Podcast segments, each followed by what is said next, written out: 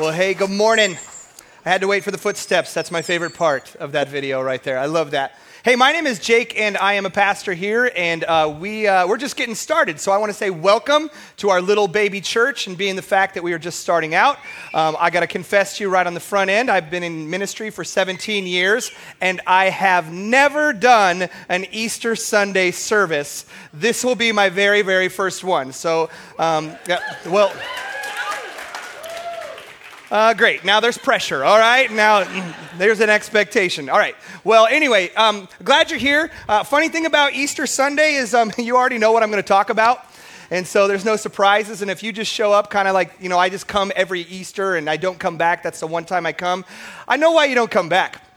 You don't come back because every time you come, we're talking about the same thing over and over and over again. And it's always, always the same thing. We're talking about that. So I don't want to I'm going to right from the very beginning, there's no surprises. We are going to be talking about Easter on Easter Sunday. And so there's we at. But let me do this. I want to, and this is very important to me, I want to lay all my cards out on the table right from the very beginning. I want to shoot straight with you. I'm going to let you know exactly what my intentions are and what I'm hoping for as it comes to this talk and what we're doing this morning, and that is this.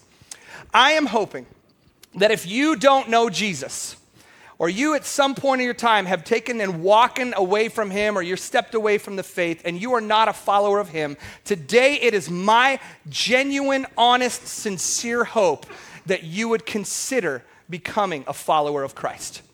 That is what I'm shooting for. I'm not going to pull any punches. I'm not going to do that. My hope is that you would think about becoming a Christian, uh, in spite of the fact that you know some of us, right? In spite of the fact that, uh, uh, that you maybe worked for a Christian, in spite of the fact that you've seen some of the crazy stuff on TV about Christians, um, in spite of the fact that you got pain in your life, in spite of the fact that maybe you prayed a prayer and God didn't seem to answer that, in spite of all that, it is my hope that you would consider following Christ today. And so here's how I'd like to play it. Here's how I'd love to do it. Let's just imagine that it's you and me. Okay, we're sitting down at some coffee shop. Uh, you've got your coffee. Maybe I bought you a muffin because I'm just nice like that. Um, I'm, not, uh, I'm not into coffee, so I'm drinking a Pepsi. I'm literally just there for the conversation. So I'm there, and you say, you know what, Jake, I'm going to give you a shot. I'm going to give you 20 minutes to give me your best pitch on why I should become a Christian. I want you to give me your best shot. And if you did that, if you gave me 20 minutes, I know what I wouldn't do. I would not try and defend the history of the church because we've made a lot of mistakes. I would not try to defend the Christians, how they've treated you or mistreated you, is maybe a better way to say it. Um, I definitely would say this I wouldn't start out first thing saying that you have to become a Christian because the Bible tells you so. Because here's a crazy thing about the Bible is that there were tens of thousands of Christians even before this thing was written. And so I wouldn't start there. I would start, if you gave me a shot, with a single event. And it is the event that we are talking about today. It is this event. So, just so we're clear, Easter is not the celebration of Christianity. It is not the celebration of Jesus' teachings. In fact, this you might throw something at me. It's not even the celebration of Jesus himself. Easter is the celebration of a very very specific event. And if this event didn't happen, if this event didn't take place, there would be no Easter. And catch this, there would be no Christianity. There would be no Christianity. And so if you said, hey, Jake, you got one shot, give it your best go, what do you want to talk about? I would say, I want to talk about the resurrection of Jesus Christ. And so that's what we're going to do. We're going to talk about that because it is so fundamental to our faith. It is so pivotal in what we believe. So we're going to talk about that. There's a guy named Paul. And uh, Paul was a guy who actually saw the resurrected Jesus. So he actually saw him after he came out of the grave. And he said this about Jesus, and this is crazy. He said, If Christ had not raised or raised from the dead, then your faith or my faith or anybody's faith in Christ is worthless. That is a very very heavy statement, but I will tell you this I agree with that wholeheartedly. Wholeheartedly, I agree with that because if Jesus did not rise from the dead, he said some crazy things. A lot of people will say, hey, you know, I think Jesus was a great teacher. And the moment that they say that, I realize they've never really read anything Jesus said.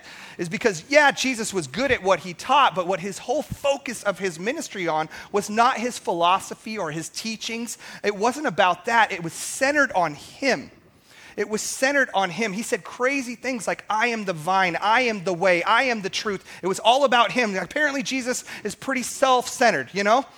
But he can be because he said, I am God. And so that's what he said. And so here's the thing if he didn't rise from the dead, if he didn't rise from the dead, then our faith is worthless. So the biggest question we've got is Did Jesus really rise from the dead? Did he really rise from the dead? Did the resurrection really happen? And so we're going to spend Easter Sunday talking about that, talking about the fact. And again, if you gave me 20 minutes in a coffee shop, this is what I would talk about. And so let's start with the evidence. Let's look at what evidence is out there to the resurrection. And the first thing you'll notice is that there are a lot of witnesses a lot of witnesses, and these are people that didn't just see um, the resurrected Jesus, they actually documented that they had seen him. So it's pretty crazy. So there's a guy named Peter. He's a former fisherman. He became uh, one of the uh, disciples, and he said this He said, We did not follow cleverly invented stories when we told you about the power and the coming of our Lord Jesus Christ, but we were, and here it is, catch that, eyewitnesses of his majesty. Peter saw the resurrected Jesus. He saw him before he died, he saw him after he died, and then he wrote about it. There's a, another disciple named John. And just so you know, John is like the only disciple that was actually there when Jesus died. All the other ones scattered, but he was the one that was there. So he watched Jesus die. And then he was the first one, the first disciple to see the empty tomb. And not only that, he was one of the first ones to actually see the resurrected Christ. And so John wrote an account. It's, called, it's in the Gospel of John, and he wrote about what he saw, and he is an eyewitness. Probably the greatest evidence that we have that, uh, that Jesus rose from the grave is a guy named James. Now, James, for those of you who've been to church, you might know who he is. He is the half brother of Jesus. And so, how many of you actually have a brother? You, got, you have a brother. I have two sisters. You have a brother. Yeah, there you go. Let me ask you this question what would it take for your brother to convince you that he was the Son of God? what would it take? It literally would take your brother rising from the dead. And that's exactly the same thing with James. James is nowhere to be found in the four Gospels. He's silent in there. I'm sure he was around, obviously, but we don't hear about him until the book of Acts, until the church started. And then we know that Jesus saw him and he saw Jesus and he became a believer in the resurrection. And so it's a great piece of evidence. Jesus' half brother even believed Jesus rose from the grave. And there's a guy named Paul, I talked about him earlier. He said this, and this is where it gets crazy. He said, For what I received, so this is what he investigated, he's what he looked into, I pass on to you as of first importance that Christ died for our sins according to the scriptures, that he was buried, that he was raised on the third day according to the scriptures, and that he appeared to Peter. So that's Peter the fishermen we talked about, and then to the 12 disciples. And that would include like John, who was there, and all the other disciples. And then here's where it gets crazy. After that, he appeared to more than, catch this, 500. 500 of the brothers at the same time. So Jesus literally appeared to 500 people after he resurrected at the same time, most of whom are still living, and those are some key words there although some have fallen asleep, which means that they died. Now, the reason that Paul uses the words still living and it's key is because Paul was saying this. He was saying, hey, if you don't believe me that Jesus rose from the dead, then go ask them because they saw it and they will tell you what they saw. And not only that, if this was false and Paul was making it up and he was just making this whole story up, they would have called him out on it. And so Paul believes that Jesus rose from the grave. Now, here's the thing. Some of you be like, you know what, Jake, that's all wonderful, but I know that all of what you just mentioned is in God's word, right? That's found in God's word. And I don't really believe God's word. I don't believe it is the inspired word of God. And so, yeah, you can't just prove it with the Bible. Okay, well, then I won't. Let's look at Josephus. Flavius Josephus was a Jewish general who became a Roman historian. And so basically, what he did is he lived around the same time that Jesus was alive and he took notes. He was a historian and documented things. This is one of the book from the book of Antiquities, book 8, chapter 3, verse 3. Here's what he said. Okay, this is what he said. And again, here you go. Um, at the time, and this is around 30 AD, there was a wise man who was called Jesus. Now you need to remember, this is not in the Bible. This is not in the Bible. This is another separate historical document. It says, And his conduct was good, and he was known to be virtuous, and many people from among the Jews and other nations became his disciples. Pilate, now this is where it starts to sound familiar. Pilate, Pontius Pilate, condemned him to be crucified and to die. And those who had become his disciples did not abandon his discipleship. Here it goes. They reported so they recorded, they documented, they gave an account that he, he, we're talking about Jesus here, had appeared to them. Again, eyewitnesses. These are eyewitnesses. And here's when after the crucifixion, uh, after the crucifixion, and that he was alive. That is fascinating to me absolutely fascinating. Josephus, Flavius Josephus, did not become a Christian. He was not a follower of Christ. This is not in the Bible. This is a historic document that has been validated and saying that, hey, there are people who said that Jesus rose from the grave. And there are a ton of eyewitnesses, over 500. It's a huge piece of evidence to the, to the resurrection. But there's more evidence, so let's talk about that. One, probably the most obvious, but we don't think about it very much, is the empty tomb. And so here's what I mean by that. Uh, there's a lot of players that were involved, but everyone, the Romans, the Jewish leaders, even the disciples, all agreed on this one thing. And you know what it was? That there was an empty tomb. Not one of them walked up to the tomb and went inside and said, Oh my gosh, wait, time out, everyone. There he is. He's right there. I don't know how he missed the dead body, but he's right there. Nobody said that. Nobody's like, hey, the tomb is full. Nobody said that. All of them said the tomb is empty. It is completely empty. The problem was that they couldn't find the body. That was the problem. And they were all asking that question where is the body? So the tomb was empty. Next piece of evidence female testimonies. And ladies, please don't throw anything at me at this point. Let me explain okay? The female testimony truly is another piece to this equation.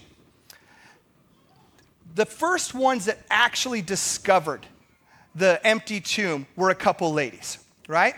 And the reason that they were heading back to the tomb after Jesus had been crucified and buried is because a couple days before, a couple guys had taken Jesus' body, they had prepared it, they had wrapped it, and then they entombed it. And so these ladies knew that if a couple guys did this job, then it probably needed to be redone, okay? And so they're coming back and they're gonna take care of the body and preserve it and do the spices and all that kind of stuff. And so this piece of detail is critical, absolutely critical. And here's why it's critical because if the gospel writers could, they would have taken this piece out. They would not have put that fact into the Bible. And the reason they wouldn't is because female testimony, female, um, the first century women had no credibility back then. They actually could not testify in a Jewish court. Their word, unfortunately, although not right, did not hold any weight at that time. It just didn't. And so, do you know why? Knowing that, that the gospel writers wrote that the women were the first ones to find the empty tomb? Because they were the first ones to find the empty tomb. That is the only reason that they would put it in here, is because it was the truth. If they were making it up, they would have left that out. They would have said something else happened if they were making it up because it's not a convincing story. But this just testifies to the authenticity and the accuracy of the recorded accounts of the resurrection. So that is huge. That is huge. Another piece of evidence is this martyrs. So there were 12 disciples, right? 10 of them died for their faith, 10 of them died for what they believed. And those 10, they all, they all were tortured, they were all beaten, and they, were, they died, they were martyrs. Now, two of them that did not was one was Judas, he killed himself, and the other one was John. He got to live to a ripe old age of who knows what, but he got to live way long. But the other 10 died. Now, think about this. If those disciples all got together and you're like, hey, we're going to come up with this crazy story. We're going to do this crazy nuts thing. And it's a big conspiracy theory, and they're making this whole thing up, and it's some lame, pa- lame prank. Then they all went to the grave with that lie. And here's the truth about this nobody dies for a lie. You don't get tortured and die for a lie. As soon as they're getting tortured, they would say, No, my bad. We just made this up. I know it's all funny. My bad. It's all just a joke. Um, but don't hit me anymore but they died. And nobody dies for a lie. You know how I know that? Is because when people die, what do they do? When they're on their deathbed, they confess. They confess. Check this out. In, uh, in 1994, a guy named Chris Spurling, uh, he was on his deathbed at ni- age 93, and he confessed to faking this famous picture right here. And so, what it was is he was a professional model maker and his father-in-law wanted, was angry about a situation with the paper. And so what he wanted to do is he wanted to get back at him. So he asked his son-in-law to make a model. So it was like a little submarine with a little head on it. And they went out there and they took a picture of that thing. And then they put it in the paper. And everybody for 60 years believed that this thing was true and then Chris, on his deathbed, could not take it anymore. He could not die with the lie, and so he confessed that it was fake, that the picture was a fake. Now, of course, Lockie is real, okay? But the picture is a fake. Listen about this guy. His name's James Washington. I know you've never heard of him. He had a heart attack and uh, he was on his deathbed and things were getting dark, things were getting difficult. And he's like, I, am going to pass. This is over. My time on this earth is done. And he wanted to clear his conscience because a decade before he actually committed a murder. And so what he did is he confessed to that murder right there on his deathbed because he didn't want to die with that lie. And so he confessed. Now, unfortunately for James, is that uh, he recovered. Had a big last minute recovery and then was sentenced to 50 years in prison for his confession. Oh, he murdered someone. What are you owing about? There's no owe about that. Yeah, so he confessed, and you don't die with a lie. Now, finally, I would not, I could not go on if I did not talk about my nerdiness would just flop out if I did not talk and show you the most famous of all confessions at a deathbed. Here you are there is another sky rock.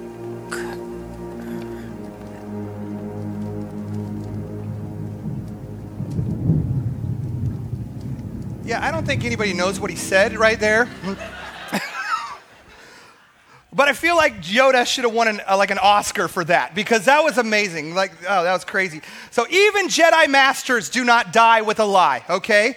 He had to confess that there was another Skywalker. Now, we don't know if that was Luke or that was Leia or if it was Rey, if you're one of those. My nerdiness going too far? Okay, so I'll stop right there. So who knows? But People don't die for a lie or keep a lie, and the disciples did not either. In fact, the disciples did not die for a lie, and they didn't even die for what they believed in. Catch this.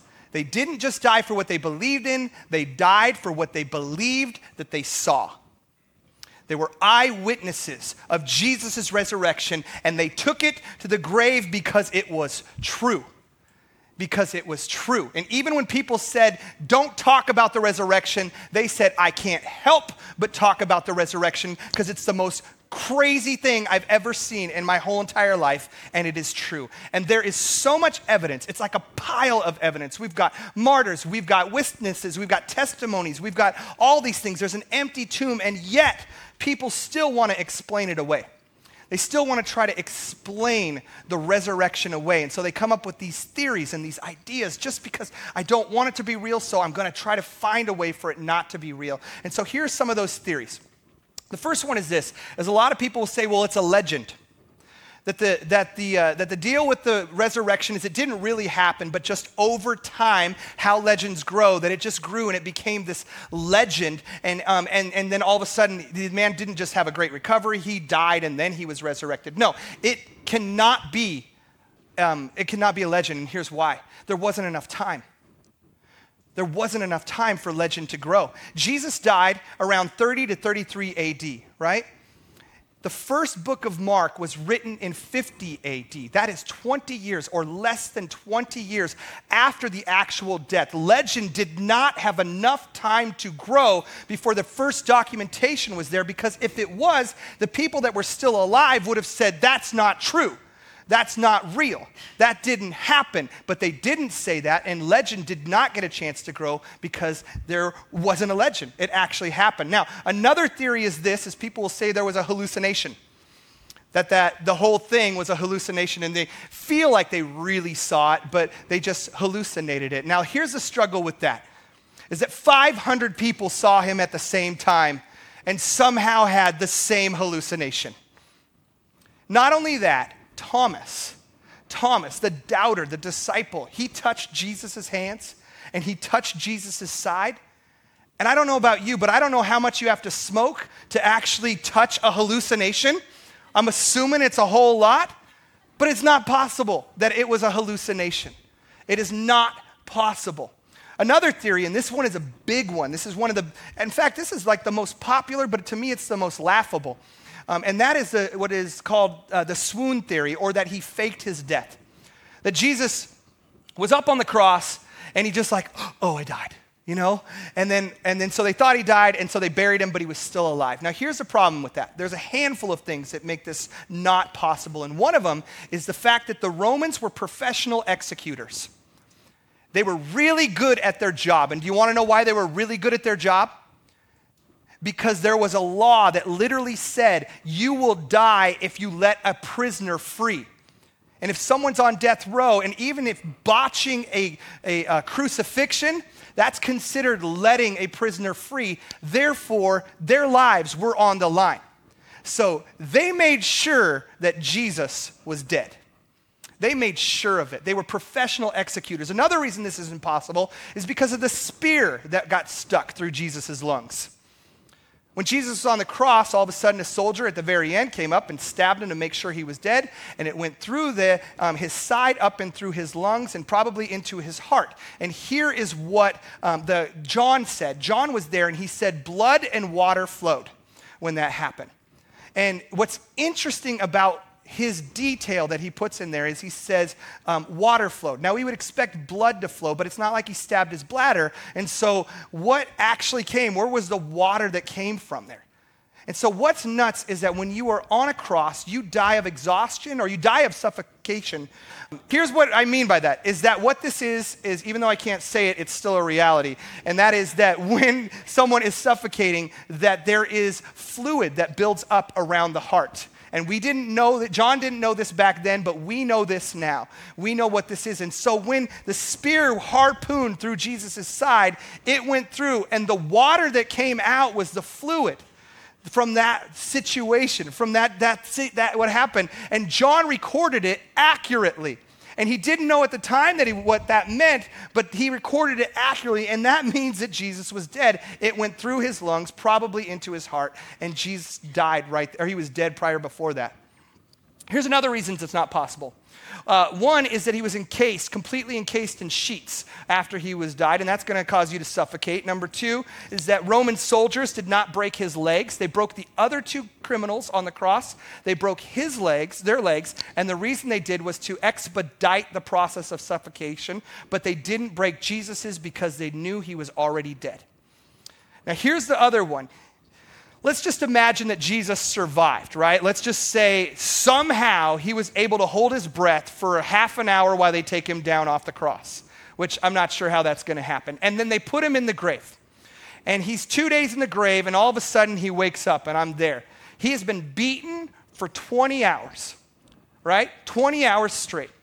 And what he says here is it says that Jesus, you know, that's what it would say, is that he rolled the stone by himself and opened up the tomb from the inside, which is pretty dang near impossible. In fact, how those those two or those, those boulders go down is they roll and they fall into a slot, and you can't lift those. One person cannot lift that. And so it's saying Jesus, this wounded, beaten individual, rolled the stone away, right? And then he went to Emmaus. Do you know how far Emmaus is away from where he was executed? Seven miles. Saying that Jesus walked seven miles and saw these guys on the road. Um, I don't know about you, but if I break my toe, I don't think I could walk from here to over there without stumbling along the way. And he had nails stuck through his hands and feet. Not only that, he was beaten with whips and he was on this cross and he was, I mean, 20 hours, peoples. 20 hours. Jesus, it is not possible for him to fake his death. It is not possible. And so when you hear that, you just need to know that's not true. That's just a theory. It's exactly what it is. It's a theory, but it doesn't hold up. Probably the last one is this is that other people will say that his body must have been stolen. Right? They obviously all couldn't find his body, but there's only three groups of people who would have been interested in his body or have access at that time. Three players in the story. One of them is the Romans, right? But they didn't steal the body, and here's why. Is because we know through Pontius Pilate they wanted to keep the peace. And so stealing the body of a religious leader that was just publicly executed is probably not the best way to keep peace in Palestine. And so the Romans didn't steal the body. So, what about the Jewish leaders? They were the other people. They had access to the tomb. They could have. Well, why would they steal the body? They are trying to hush this whole revolution down, this rumor that this resurrection's happening. They could have stopped it if they had taken the body and simply said, Here he is. We found him. It's not true. But they couldn't do that. They were always trying to find where the body was. And so you think about it who are the people that possibly would have interest in stealing it? And you would think, oh, the disciples. They must have had interest in doing so. But they wouldn't when you think about it, they wouldn't take it either. And here's why they wouldn't take it. First off, Jesus' teachings were all based on love and truth. And so you're going against your leader's teachings by starting the whole thing out and the whole movement off with a lie. And so, not only that, if it was a lie, like I said before, they went to their graves with that lie. And people don't die for a lie. People don't die for a lie. Guys, there is so much evidence to the reaction, to the, to the, to the, to the, um, the resurrection. There is, there is witnesses, there is testimonies, there's an empty tomb, there's these theories that can easily be explained away just by documentation. There's people outside of the Bible that documented about this actually happening. And so, what do we conclude? What is the verdict? What is the bottom line? Did the resurrection actually really happen? And I'm telling you, yes, it did. In fact, in my opinion, a miracle is the only logical explanation. And miracles aren't logical by their nature. But if you look at all the evidence, right? It's the only thing that makes sense. It's the only thing that makes sense. A miracle is the only logical explanation. It's the only reasonable, plausible conclusion. There's just too much evidence. The resurrection really, really, really, really, really happened. And if that's true, okay, this is crazy. If that's true, if that's the case, if the resurrection is more than a bedtime, once upon a time story, the implications are incredible unbelievably incredible if the resurrection is actually a reality. And so here's the implications the resurrection means Jesus is who he says he is. The resurrection means Jesus is who he says he is. It means he's telling the truth. And you want to know why I personally believe that Jesus is telling the truth? Is because anybody, Anybody who can predict their own death and resurrection and then actually pull it off, I'm gonna, I'm gonna go with what that guy says. You know what I mean? His claim was proven by the resurrection, his big claim. So, what did he say that he was? Who did he say that he was? Here it is. He said this He said, I am the resurrection and the life. That means he's the author of life, he's the giver of life, he is the renewer of life. And he that believes in me, and so that means he who trusts in me, he who follows in me, he who puts faith in me, though he were dead, unfortunately, that's going to happen to all of us. Although he were dead, yet shall he or she live. And so, what Jesus is talking about is he's saying, I am the author to eternal life. I'm talking about eternal life. I am the author of life. Jesus is saying that you have this condition and I am the cure for your condition. What is that condition? I'll tell you right now. It's called mortality. And every single one of us has that because every one of us will face death. Everyone who's ever lived has faced death. And they, we have a fancy word for it in the Bible. It's called sin, right? That's what we call it because in the Bible it says sin leads to death. And so, what is the cure to our sin problem? What is the cure to our mortality? And here's the thing here's the, you know the reason why we rail against or we push against death and nobody wants to die and, and we always, you want to know why? Because we were never supposed to. In the very beginning, we were supposed to live forever. We were designed that way. It wasn't until sin entered into that equation that all of a sudden we became mortals, where we were, had a death in front of us. And that's, it's in our DNA. That's why we don't like it. And so Jesus is coming and he's saying, you know what? I am the cure. I didn't just think of this new philosophy, I didn't come up with this new idea. I personally am the cure to your condition. And he's saying, What I want you to do is I want you to reach out and I want you to take a hold of me. I want you to take this cure. A lot of you know that I had a daughter named Magnolia. And this is what she looked like. And I unfortunately have to use her name in past tense because she's not around anymore. And the reason she's not around anymore is because she was diagnosed with a very, very rare form of brain cancer. It's called DIPG. It is so rare, it's 1 in 2.5 million to be able to grab that. That is ridiculously rare. And the problem with this type of brain cancer is that there is no cure. There's no known cure. And so there, there's, in fact, there is no recorded, since anybody's been recording this, any recorded survivors, survivors of this type of disease.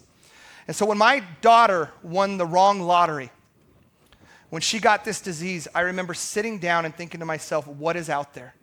What type of cure? Because I'm telling you this if there was a cure, and if you're a dad, you know this. If there was a cure, I would have found it.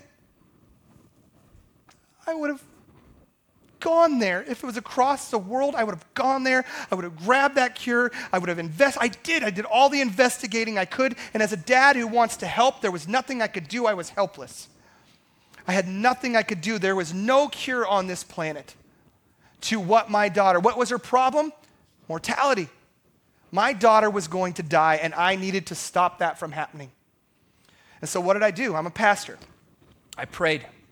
I said, God, please heal my daughter. Please heal my daughter. Please heal my daughter. I prayed all the time, over and over again. And I thought, my gosh, is he not listening to me? But I knew better. I knew God was listening to me.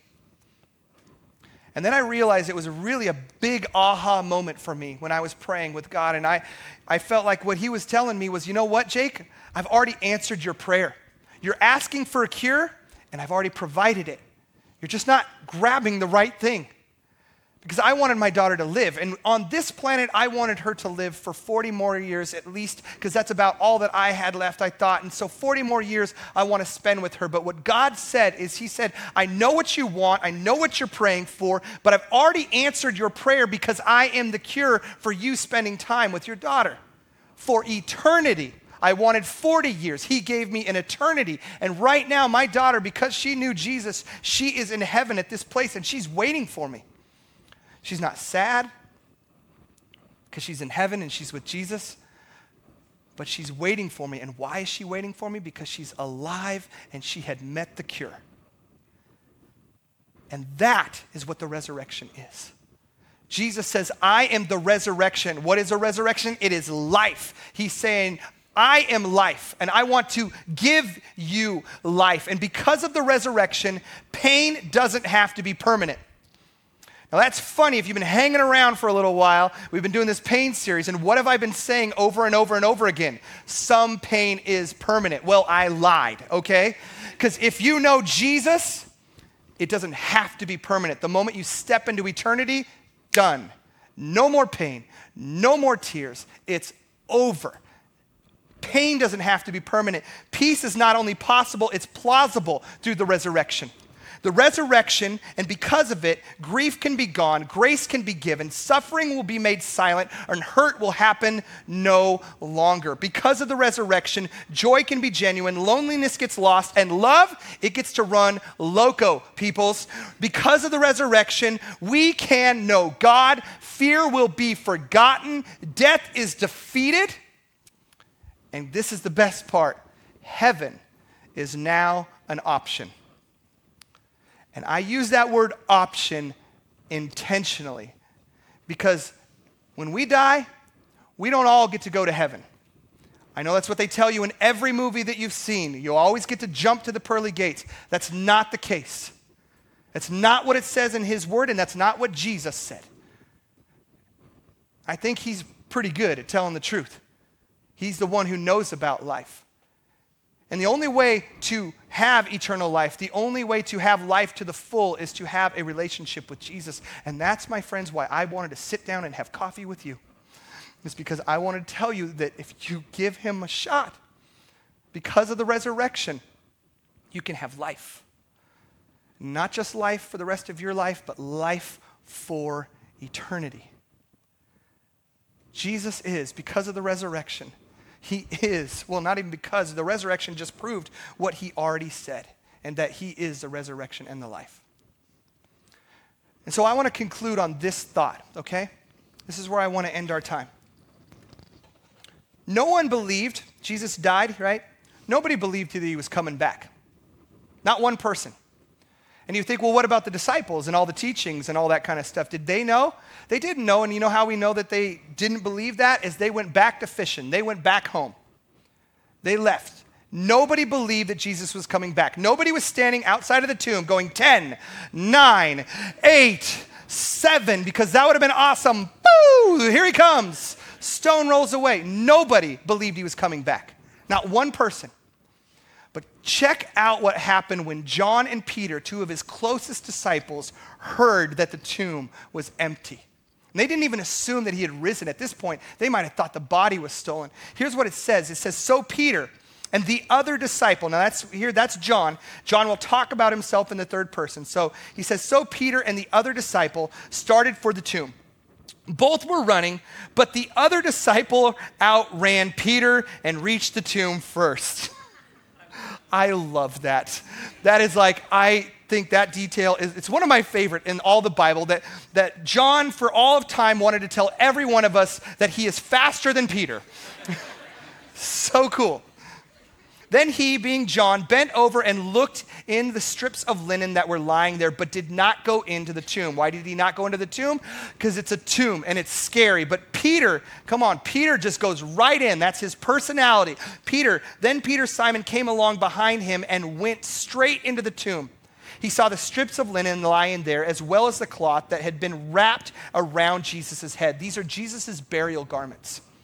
The cloth was lying there in its place, separate from the linen, like an empty shell. And then finally, all right, now John gets his courage up. He's ready to go. Finally, the other disciple who had reached the tomb first, still bragging, still bragging, he also went inside. And then here's the point here's what I love he saw and he believed. He saw and he believed. Do you know when John, the man who spent three years with Jesus by his side, finally believed? It wasn't Jesus' teachings. It wasn't even the miracles. It definitely wasn't the crucifixion. It was the empty tomb. That is when John believed. That is when John believed. And I don't know about you and where you're at. And maybe you've been walking along and you've been with Jesus or you've been hanging out around him. But it took John, who spent three years with Jesus, to finally believe when he saw the empty tomb. That's the power of the resurrection. That is the power of the resurrection. When Christ died, think about this his movement should have died with him. And why is that? Because most movements are based upon a philosophy or a new way of teaching. But what Jesus said is, I am the way, I am the truth, I am the life, I am the resurrection. His whole teachings were centered around him. So when he died, there was really nothing for the disciples to take on and continue this movement, right? So when Jesus died, his movement should have died with him. But yet, here we are, 2,000 years later, some 2 billion people, one third of the world's population, are celebrating, singing songs about some poor, obscure carpenter who lived in some small town, never wrote a book, never had a position of power, and never traveled more than 30 miles from his house. How is that possible? If not for the resurrection. If not for the resurrection. The resurrection is a reality. Reality. It's the only plausible explanation. And so here I want to talk to you directly. Maybe you're here and you've been dancing around this faith thing. You've been dancing around whether or not you're going to be a Christian or you want to follow Christ. Maybe you're interested in him, but man, it's time to stop playing. It's time to stop playing because it just got real. It got real 2,000 years ago when he rose from the dead because of the reality of the resurrection. And maybe you're here and you're just, it's been kind of a pretending thing for you, right? You've been in the church. Only you know that you really have not believed in this, that this is, I'm just kind of hoping, I'm going along because my husband likes this or my wife likes this. I'm just, you're kind of been pretending and going through the motions. Or maybe you're here and your arms are crossed, right? Maybe not on the outside, but maybe on the inside, and you're like, dude, I don't give a rip.